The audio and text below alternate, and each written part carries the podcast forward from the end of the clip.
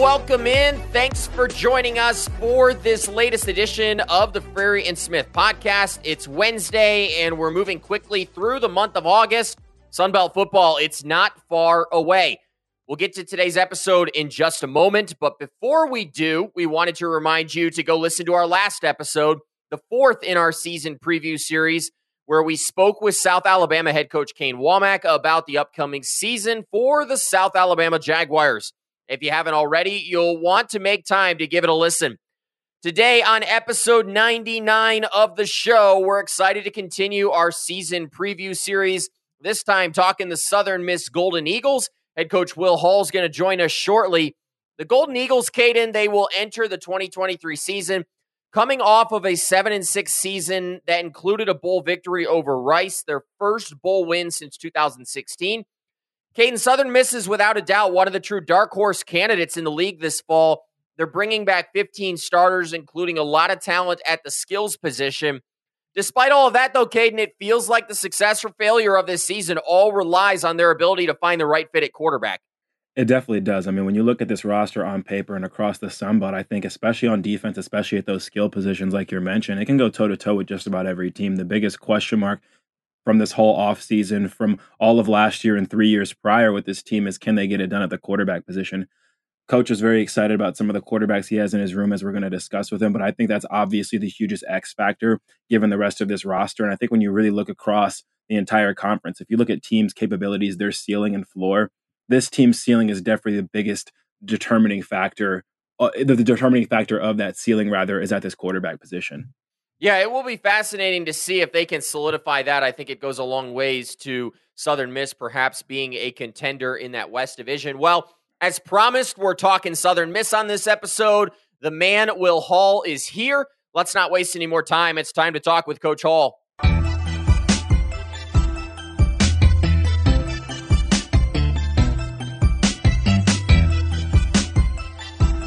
On the Frary and Smith podcast for the first time. Will, you're fresh off the practice field. How was your summer? Oh, it was a great summer. You know, uh, our, our, players got back around May the 30th. Uh, you know, we worked them out all the way through, gave them off July 4th, and then came back after that week and, and worked out through July and gave them a week off before we reported on August 1st.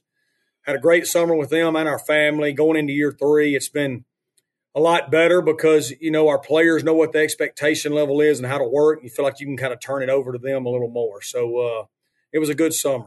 Appreciate having you on the coach on the show, Coach. Um, obviously fresh off the practice field, but let's look at last season a little bit. Y'all handled business. Y'all beat every West Division opponent you faced that finished below you in the standings. But this team had several close conference losses as well as the Liberty loss. You have South Alabama, Coastal that were just right there in your grasp. What do you think the difference is going to be this season as far as getting those wins? And is that a point of emphasis and maybe finishing and closing out those games throughout the offseason heading into this year? Yeah, I think, you know, uh, it was a great step for us to be able to play 12, ga- 13 games where we were in every game except for one. You know, all of our losses was a one score game with six minutes to go in the fourth quarter or less. So that was a great step in the right direction. The next step for us is is improved depth, another recruiting class, more talent, and just playing and executing better where we can turn some of those close games into victories. You know, the next step for us is to be in the mix in the West, going down the stretch to, to try to win the West, which is very competitive. We know, you know, I mean, uh, it's as hard a division as there is in college football. You know, Louisiana's had such a great run over the last few years. And then, you know, uh, South Alabama and Troy, you know, last year were so good. Troy's been really good in the recent past as well along with our history and tradition too.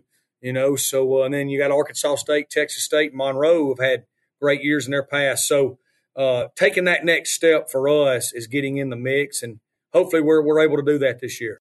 Yeah, coach, to your point, we've talked to several of your colleagues, Michael Desormeaux over at Louisiana. I think of Kane Wommack at South Alabama. They've talked about it's not easy to win football games uh, in the Sun Belt West these days you're bringing back one of your more experienced teams in the league this fall. You've got 15 total starters returning on both sides of the ball.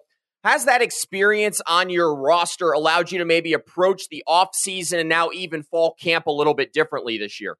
Yeah, completely different. You know, we've got 15, but then we've also got four starters that were out for the year with injuries with Hayes Maples, Swayze Bozeman, Josh Carr, and Brandon Hayes that are all back that are really good football players. We added two older transfer quarterbacks that are high level competitors and really good football players. So we just feel like the depth and overall well being of our football team is on is on much more solid ground than it than it was at any point. And uh, we know it's a tremendously tough schedule. That's been well documented. You know, some people rated it the hardest group of five schedule in America.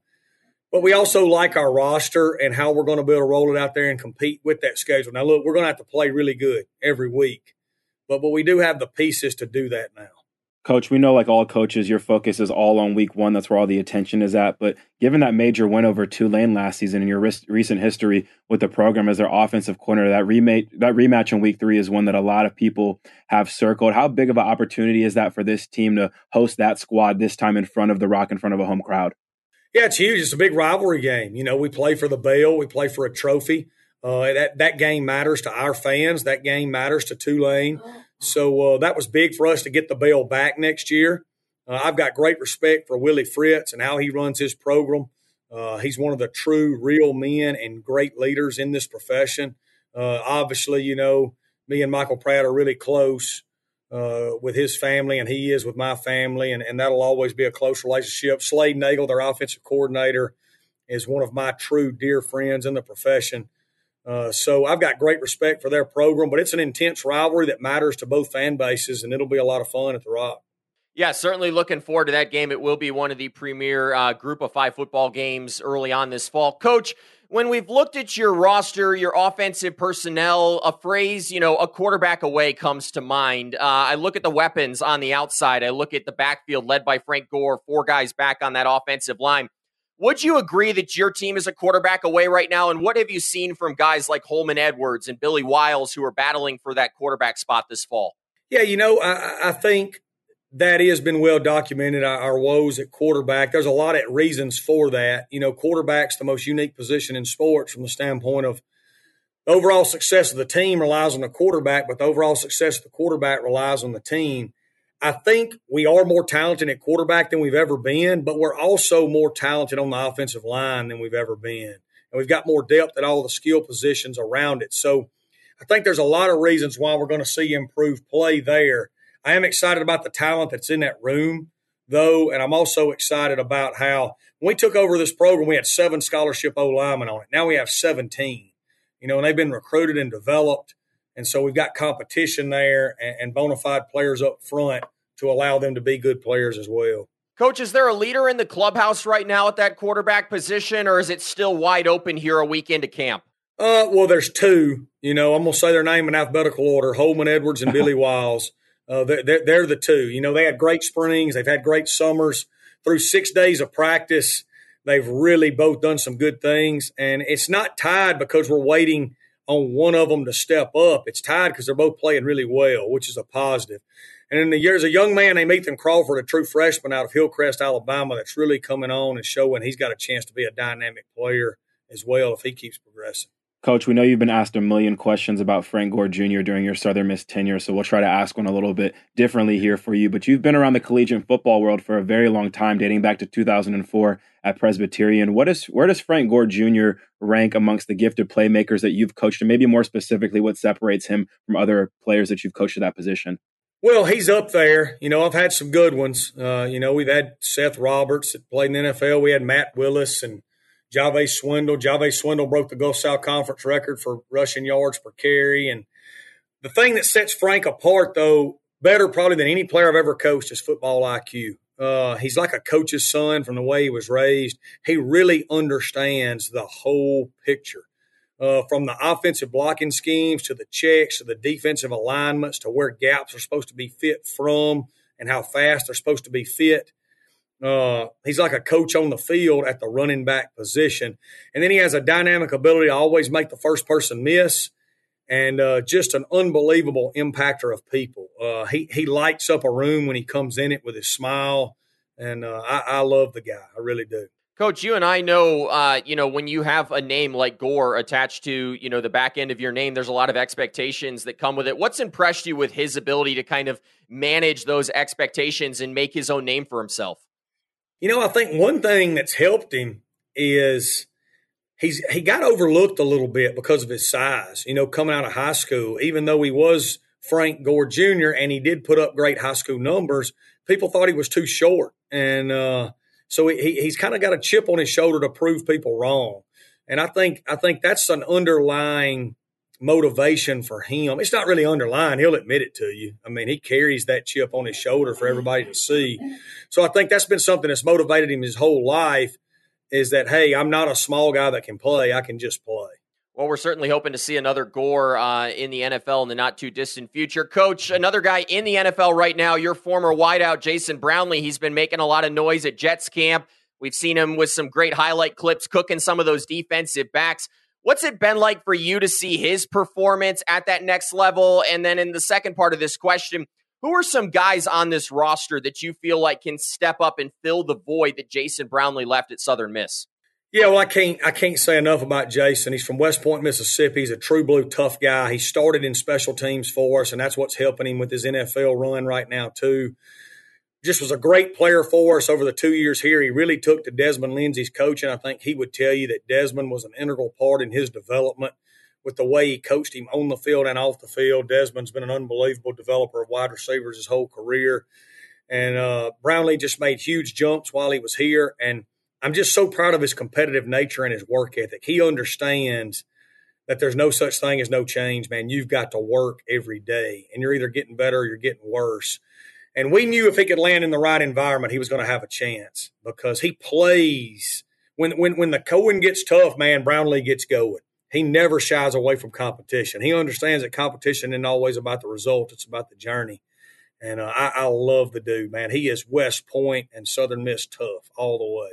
Now, how about some guys on this roster that maybe could replace him? Who are some of those receivers that you and the staff are excited to see step up this year? Well, you know, we think we're going to complete more passes than we have in the past for all those reasons we talked about earlier. And, you know, number one, Jacarius Caston, Brandon Hayes being back, Ty Mims, and Frog Jones were all highly recruited young men that we haven't gotten the ball to enough because of our issues throwing and catching. And I think Cole Cavallo and Chandler Pittman are two hybrid players. Chandler at super back, Cole at tight end, that you're going to see us get the ball to more uh, in space as we read through our progressions and all those things. There's no doubt that the weapons are definitely set on the offensive side of the ball, but switching to the defensive side of the ball, coach, I really love the hire from within of Dan O'Brien as this team's defensive coordinator. I just felt like with the culture and the scheme that was already put in place working so well, it made a ton of sense. What has he brought to the table, though, that might be different from what Austin Armstrong did during his time at Hattiesburg? Yeah, well, you know, our first off, first and foremost, our players were so excited we promoted Dan. They love him. Our secondary kids love him. Our players love him. And uh, you know, the first thing kids want to know is does my coach know what he's talking about? You know, can my coach, when he's coaching me, is it right? And man, nobody that's ever met Dan O'Brien will ever tell you that he doesn't know what he's talking about. I mean, he's a football junkie, coach's kid, has been around some of the best DB coaches in the history of this game. And he was in the room with Belichick, with Saban, with Kirby Smart, you know, all those guys, and was their right hand man as the secondary analyst. So Dan's been around some of the best of the best. He was integral in what we put into place. Uh, you know, we love Austin Armstrong too, and he's like a little brother to me, and we wish him well and appreciate what he did. They're different. Dan's a little more cerebral and a little more stoic. Austin's a little more fiery. But you know, you give and you take with that. We've got some other guys on our staff that have stepped it up with the fieriness, from Chad Williams to Dwight Wilson's fiery as he can be, and and Mark Kreiner and B. Lace and those guys. So uh, I like what we do defensively. We'll have some subtle changes, but Dan certainly is capable, and uh, he's a legitimate good person that our kids have great respect for. Yeah, definitely excited that uh, he is still in this program. Coach, we've spent a lot of time this offseason talking about how huge it's going to be for this team uh, to get Hayes Maples back in the center of that defense. He was very productive in Conference USA, but missed last year with injury. What are your expectations for him? Is he fully healthy? And do you think he can really secure that middle linebacker spot for your team this fall? Yes, he is fully healthy, and so is Swayze Bozeman, and I'm going to parlay that into both of them. I'm, I'm just fired up to have both of them back. They're both such great leaders. They're good players. They're highly intelligent. And uh, we just got so much more depth at linebacker than we had last year. TQ Newsom's back. We bring in Jalen Sims, who was one of the most highly recruited junior college linebackers in America. Kobe Cage started four games for Arizona last year, and then Jacob Johnson is a freshman signee that's doing well in fall camp. So we got a lot of competition and depth. But having Swayze and Hayes back from a leadership and defensive knowledge standpoint and play recognition has been huge for the overall, you know, development of our defense. Coach, you mentioned you bring all those linebackers back. You bring a lot of those defensive linemen that were super impactful last year back. You have Jay Stanley in the back end. That's one of the best safeties in the conference back. Do you think this unit can be even better this year? What do you think the ceiling is, in your opinion, of this entire defense? Yes, our whole D line's back. We thought they were one of the better group of five D lines, you know, in the country last year. We play a lot of people, so some of their stats weren't as good as others because we don't, you know, they they, they roll in and out. But they're all back. We added some highly recruited kids to them. Uh, Jaleel Clemens and Josh Cart, excuse me, are back at outside backer. So uh, we think we're going to be able to hopefully uh, keep the ball in front of us a little more. You know, we were great at creating havoc plays defensively last year, but when you do that, you also give up some big plays. We're hoping we can create a little more havoc plays just playing base this year and keeping it in front of us and uh, and limit our big plays. Jay Stanley's huge to have back in the secondary at safety, and then adding Dylan Lawrence with him back there, along with the development of Jay Jones, uh, we think gives us a chance to be really formidable at safety. Definitely excited to watch that nasty bunch defense uh, come the beginning of September. Coach, we're going to end with this. We've joked with you several times about the wardrobe choices on Saturday. I've heard the story for why, but what I want to know is what goes into choosing that tie on a Saturday, and are there some new ties that maybe are going to make an appearance this fall? I do have some new ties this fall what goes into it is black, gold, and gray, you know, uh, and then just, you know, I try not to wear the same thing too many times. I'm not a big superstitious guy, uh, so I don't get into all that. I just try to make sure I'm representing our program and my family's name the right way. You know, my dad wore a tie on the sideline. Uh, you know, he's arguably the greatest high school coach in Mississippi history, and uh, he was my first hero. So I do it out of respect for him. And uh, you know, so it's it's been fun. Yeah, definitely a great story there, Coach. And I'm sure you keep a lot of dry cleaners in Hattiesburg uh, in business. Coach, uh, thanks so much for your time. Best of luck this season. And thanks for coming on the Frary and Smith podcast. Thanks so much for having me. Thank you for all you guys do. You know, at Group of Five, we need all the publicity we can get. And thanks so much for selling our players. And I appreciate you guys, man, to the top.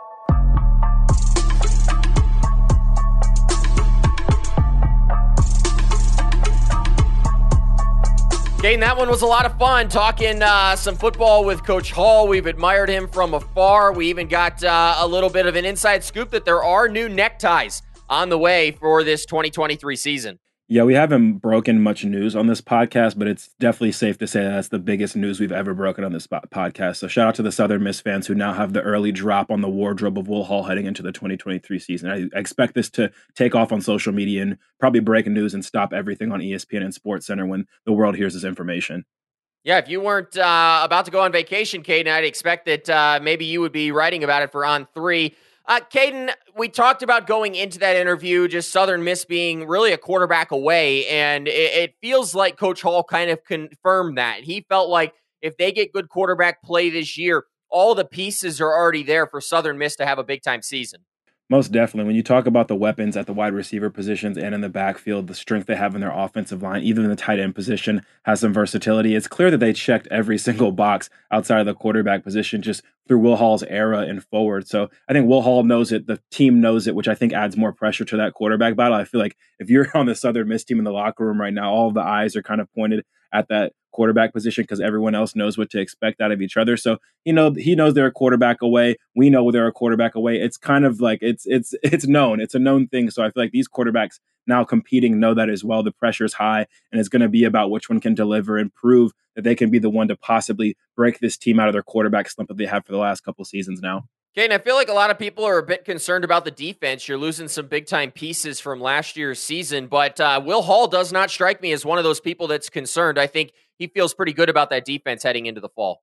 Yeah, and a common theme when I've been talking about defenses heading into the season this year has been kind of their culture combined with their roster. I think when you have a bunch of transfer portals co- guys come in in any given program, it's kind of uneasy or unsettling. You don't really know t- what to expect. Same with kind of filling in some old roles with some depth that you had previously. But when you come from a school like a Southern Miss or a Troy, like we've talked about, or a Past or a, a Marshall, you're far less concerned when you have that infrastructure there. You have players within the system who know what who know what they're doing already and can get new players up to speed. So I'm not worried about this defense either. It's one of my favorite units by far when you look the, across the entire conference, and a lot of that has to do with what they had last year. A lot of that coming back, and then whatever wasn't there, probably being filled in with some people that have a lot of familiarity with the program. Well, as Southern Miss fans know, this football team finished the 2022 season with a 7 and 6 record that included a 4 and 4 mark in Sun Belt Conference play. The Golden Eagles returned to their first bowl game since 2019 and secured their first bowl win since 2016. They also picked up big wins over Tulane, who went on to win the Cotton Bowl. They took down Louisiana as well. The coaches narrowly voted them as the fourth best team in the Sun Belt West in the preseason polling, just behind Louisiana, Troy, and South Alabama. Kaiden, this is one of the more experienced rosters in the league. What are your expectations for this Southern Miss team this fall? I expect this team week in and week out to be a tough opponent for anybody, especially at home. I think when you especially look at the defense of this team alone, they're going to be able to keep te- this team in every single game they play. And they're very nasty at the line of scrimmage. They always take care of their business and they can keep the highest scoring offenses in the league and beyond low. It's going to be about can the offensive side of the ball score enough points to keep up with that pace and hopefully push through some of those fourth quarter, last six minutes of the game struggles they had. So I think when you look at this season, this team, a lot of games you can kind of pencil in as wins just because this team has come far enough to where they're going to beat every team they're supposed to. The question is, can they elevate the quarterback position, the offense in the fourth quarter, just those small little details to pull off those bigger wins, those bigger upset wins that we haven't seen them pull off in the past. So I think there's kind of a baseline foundation of maybe five, six wins, kind of the bull expectation. It's going to be a matter of can they push through that ceiling, have a couple players in a couple moments step up big for this team and maybe elevate them to that conference championship conversation. Yeah, to your point, Kaiden, last season, seven wins, but you had uh, one possession losses to Liberty, Coastal Carolina, and South Alabama. All three of those uh, were bowl teams a season ago. Kaiden, for the last several years, the quarterback position has been suboptimal, to say the least, for Southern Miss teams. Last year alone, you had four guys, including Zach Wilkie, Trey Lowe, Ty Key. Southern Miss fans are saying, shut up at this point. Jake Lang, all throw passes who could, and, and then also who could forget about the superback, Frank Gore, as well. They've been under a 60% completion rate from that quarterback position the last two seasons. And Kaiden, it's no secret that with strong quarterback play, Southern Miss would probably be a true contender out west. They brought in Holman Edwards from Houston. You've got Billy Wiles for Clemson. It sounds like it's a two horse race at this point for this job. Kaiden, is this the year that Southern Miss finally solidifies that quarterback position and finds their signal caller? I hope it is Noah, but just what my eyes are telling me with the research I've done on this one, I, I can't be too optimistic. It sounds like, like you mentioned, Zach Wilkie and Jake Lang, Jake Lang are out of the picture regarding this quarterback competition, which is not a bad thing based on what we saw out of them last season. But the fact that Holman Edwards and Billy Wiles are the ones duking out this starting spot does have me, if we're being honest, a little bit concerned. Look, Southern Miss fans are probably going to think I'm coming at them right now, but let's just have honesty hour right now. Let's just keep it honest. The body of work of both of these quarterbacks just – does not impress me. Billy Wiles is a player that walked onto Clemson. He had some Ivy League offers coming out of high school. He had Tulane offer coming off of a two win season, Old Dominion. He chose to walk onto Clemson. He goes two for four in one series against UConn in garbage time with a touchdown, and he was put on scholarship. So him being put on scholarship at least tells me the locker room vibes and all the off the field stuff is taken care of. But then you look at Holman Edwards, went to East Central Community College, completed a little over half his passes there, had 12 touchdowns and 13 interceptions in his two seasons. He walks on at Houston, and in those two seasons, he has one game appearance with one rush yard for negative two yards. So I'm not trying to roast either of these players, but when you just look across the conference in general, if you look at Coach Kinne at Texas State bringing in two SEC quarterbacks, Jordan McCloud has experience, David Bur- Davis Brin. USM is just not balling or operating in that same league or that same level when you talk about acquiring quarterbacks through the portal. I believe Coach Hall when he says this is the most talent and depth he's had, but that's not saying much based on the past. I don't doubt that this team could be the best they have been in, as in recent history as far as throwing and catching the ball. I think it could be improved. I just wouldn't expect it to be a giant improvement. Do you expect either of these players to stand toe to toe with Jordan Travis, Michael Pratt, Will Rogers, Carter Bradley, Gunnar Watson, and insert whichever Texas State quarterback is going to be playing. Do you expect them to t- stand toe to toe and win that shootout? We'll have to see. But I hope one of these guys proves me wrong. I hope I can bend the knee at the end of the season. One of them is great. I can give him the Stetson Bennett treatment. He'll get all his flowers. But with the preseason and what my eyes are telling me, I just can't be as optimistic about the quarterback position as maybe others would be in Southern Miss. Yeah, Kaiden, I think that's a fair assessment uh, when you look at this quarterback position. Again, a couple of guys who just do not have much experience. But, you know, as we have seen, and even I think back to a good friend of yours, Zach Thomas, didn't have a ton of experience. He strapped it up, went out there, and, and played extremely well. So once the pads go on, once the helmet goes on and the lights turn on on game day, you never know what happens. So it will be interesting to see uh, as we head into the fall. Kane, the rest of this offense, though, is pretty set, uh, particularly at the skill positions. Everyone's aware of the exploits of Frank Gore Jr., who ran for nearly 1,400 yards and nine touchdowns last year. They've got guys like Kenyon Clay and Memphis transfer Drake Clark in the backfield as well. Plus, you've got Ty Mims, Jacarius Caston, Cole Cavallo as the primary pass catchers. Kane, this offense took a big leap forward last year, scoring 25.3 points per game. If they can get this quarterback situation solidified, Kaiden, Southern Miss definitely has the weapons to compete with anyone in this conference. Yeah, and the good news is, despite everything I just said, the mentions, the weapons you just mentioned, can do a great job of elevating whoever is at quarterback. So I do have confidence that this offense can operate at the best level it ever has. I just don't know if it's going to be an all star level, but they do have some all stars at these skill positions. You talk about Frank Gore being the best player on this team, probably the most impactful player outside of Grayson McCall. I mean, who could you say is more impactful to their own teams? Success, maybe specifically on offense as well. We're all rooting for him to keep that bowl momentum going and really get his bag this year. We're praying that this team can win some games so he can get that national attention he deserves. But you talked about the backups. Janari Dean had a great season last year where they lose him. But Kenyon Clay apparently has been having a great and impressive spring ball as well as the fall. He could be in the mix along with Drake Clark, the Memphis transfer who missed last season with the injury, but has plenty of proven production. Love what he's shown at Memphis out of the backfield and that pedigree. But shout out to Memphis just in general for feeding the Sun Belt a bunch of skill players that we're very high on on this podcast heading into the season. You talk about him, you talk about Asa Martin, you talk about Javon Ivory. So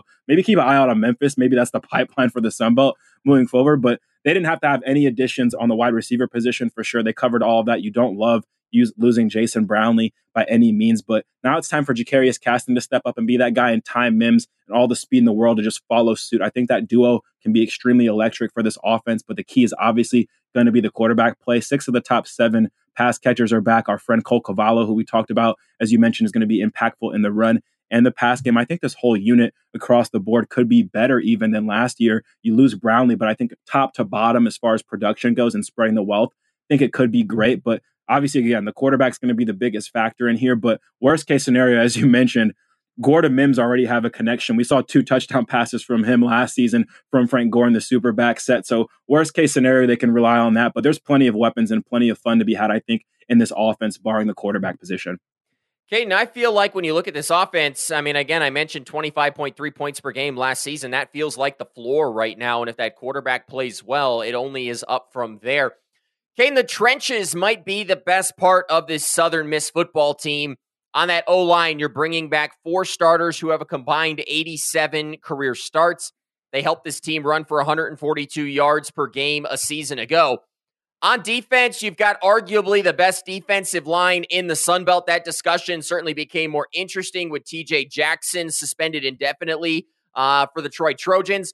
Dominic Kwon is gone but you've got a number of names that can make plenty of noise in those trenches returning. You've still got Kristen Booth. You've got Jalen Williams. You've got Quentin Bivens, along with a lot of depth behind them. Kaiden, this unit had 44 sacks and held opponents to just 138 yards per game on the ground a season ago. I feel like the winning formula for this Southern Miss team this season, Kaiden, really starts in the trenches on both offense and defense. Yeah, I'm most definitely not worried about this team in the trenches on either side of the ball. You talk about the offensive line returning four starters who now have more seasoning to their game after playing in a more increased role last season. I expect this to be even more improved group. Consistency is going to be the key just because they had some straight up stagnant games last year where Frank Gore couldn't get in any rushing lanes. And their quarterbacks were under quite a bit of pressure, 15 sacks each for Wilkie and Lowe last year. So if they can improve in those little spots, I think this could be the strength of this team and one of the better offensive lines in the entire conference. And the D line, that's just unquestioned. This is one of the best, if not the best, defensive line in the entire conference. You talk about Dominic up there leading the conference in sacks. He's a big loss, but that was a third down edge rushing threat who just outside of him, they return every single starter in one of the nastiest defensive fronts that this league has to offer. A small part of me regrets not including Avery Hobbs. He's kind of a linebacker, defensive lineman hybrid, but just his limited snaps last year, he was so good. He was wreaking havoc in the backfield. I expect a big thing, a big season out of him at that jack position again. They're returning a ton of TFL production, a ton of sack production.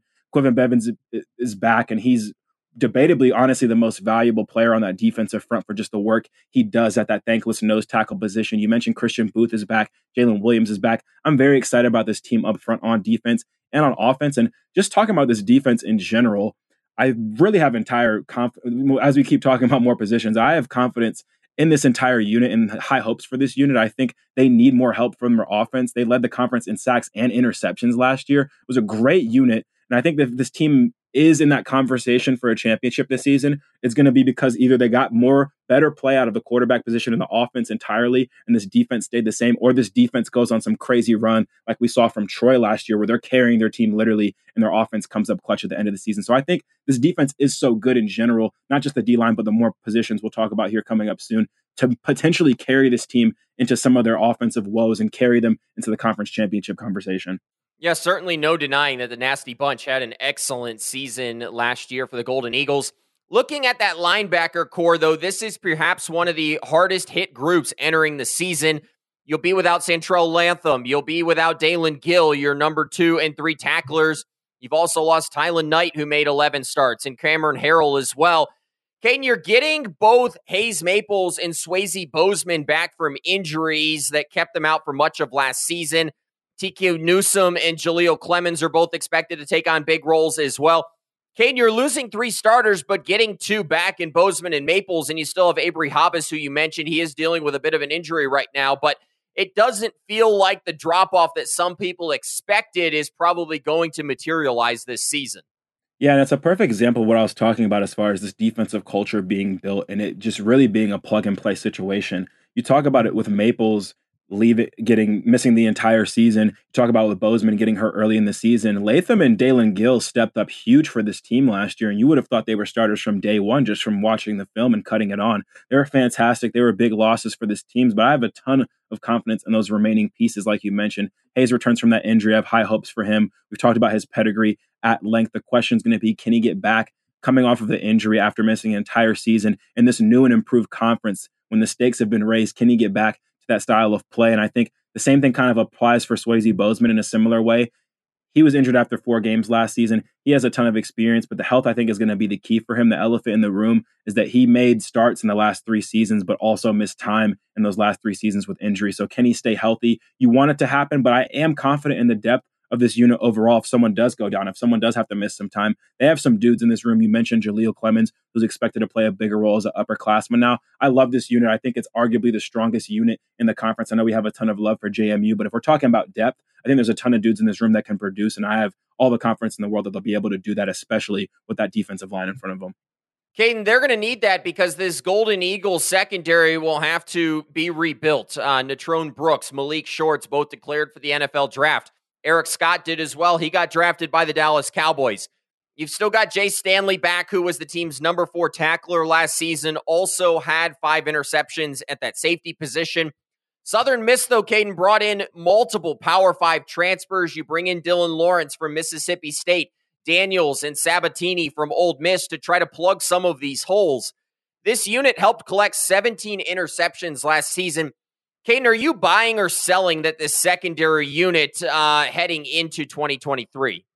Yeah, outside of quarterback, this is definitely the, my biggest area of concern, but I still come into it with confidence. You lose both of those starting corners, like you mentioned, Eric Scott, shout out to him for getting drafted. You lose your leading tackler and Malik Shorts, which, by the way, the Southern Miss fans who didn't like some of our offseason rankings, if they return all these defensive players that they lost, this the, the top 10 list would have been littered with dudes. I haven't thought about Malik Shorts in forever, but what an absolute dog that balled out for this team last season. He's a big loss, but you bring back I think, the best safety in the conference in Jay Stanley. You talk about those transfers, transfers that come in. They don't boast a ton of production. They boast great names of the programs they were at. They were at, but a lot of special teams play. So I don't have the highest expectations for those transfers coming in, but I do expect players like Michael Canaway and Brendan Tolles who have played in this defense before with a lot of players that are on the field who've been through the ringer before, who know the defense as well as they do, who are now upperclassmen. I would more so expect those players to step up. And then hopefully players like Jay Stanley and those guys who know the system, who know the ways,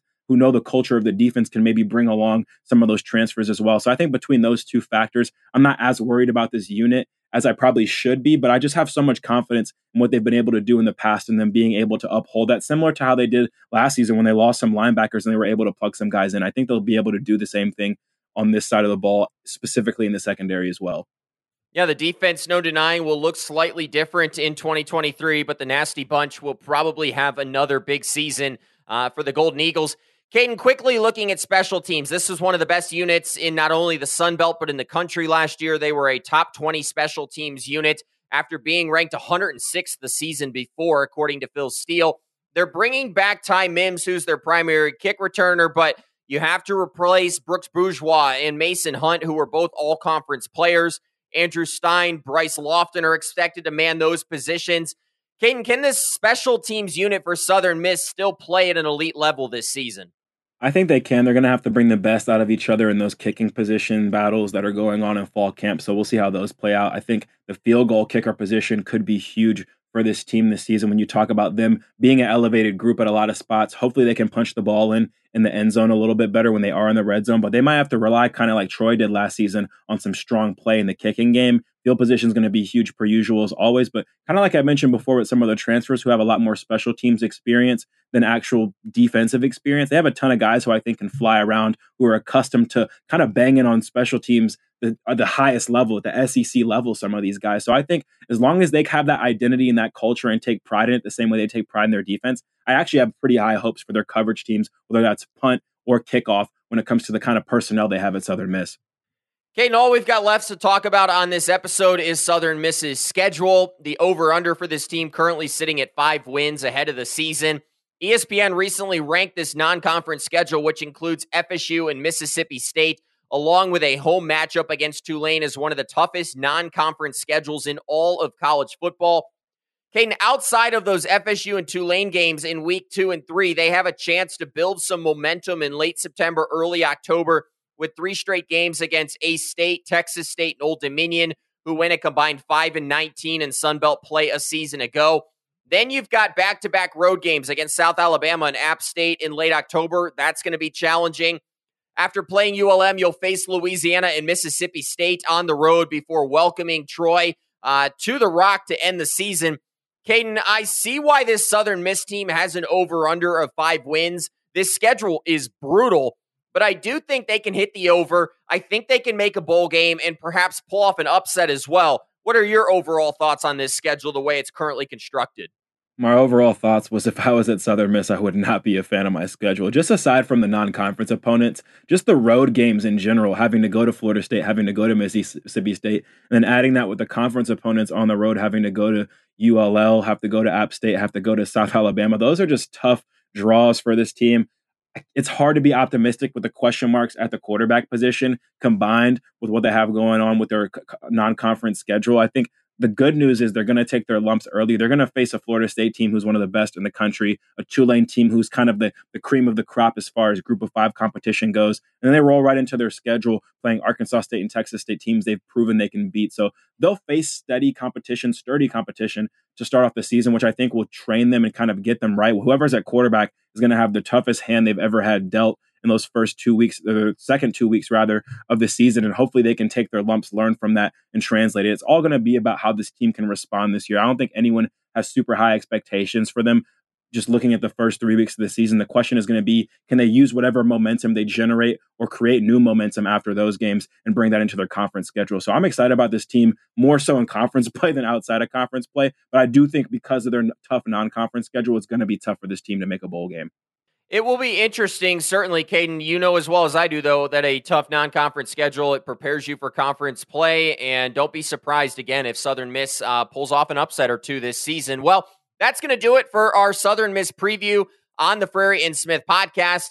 A special thank you goes out to Southern Miss head coach Will Hall for joining us, as well as assistant AD Jack Duggan for helping make today's conversation possible. Before you go, Kaiden, we're excited to tell you about our next episode. The Frary and Smith podcast is officially turning 100. Kaiden and I are excited to celebrate this significant milestone, and we're going to do it with a one of a kind bonus episode. It's coming out tomorrow featuring ESPN personality Marty Smith. Mark your calendars, set a reminder because you're not going to want to miss our incredible conversation with one of college football's most recognizable names. One final thing if you enjoyed today's episode, here's all we ask share this podcast with at least one of your friends. Help us help you by continuing to grow this show.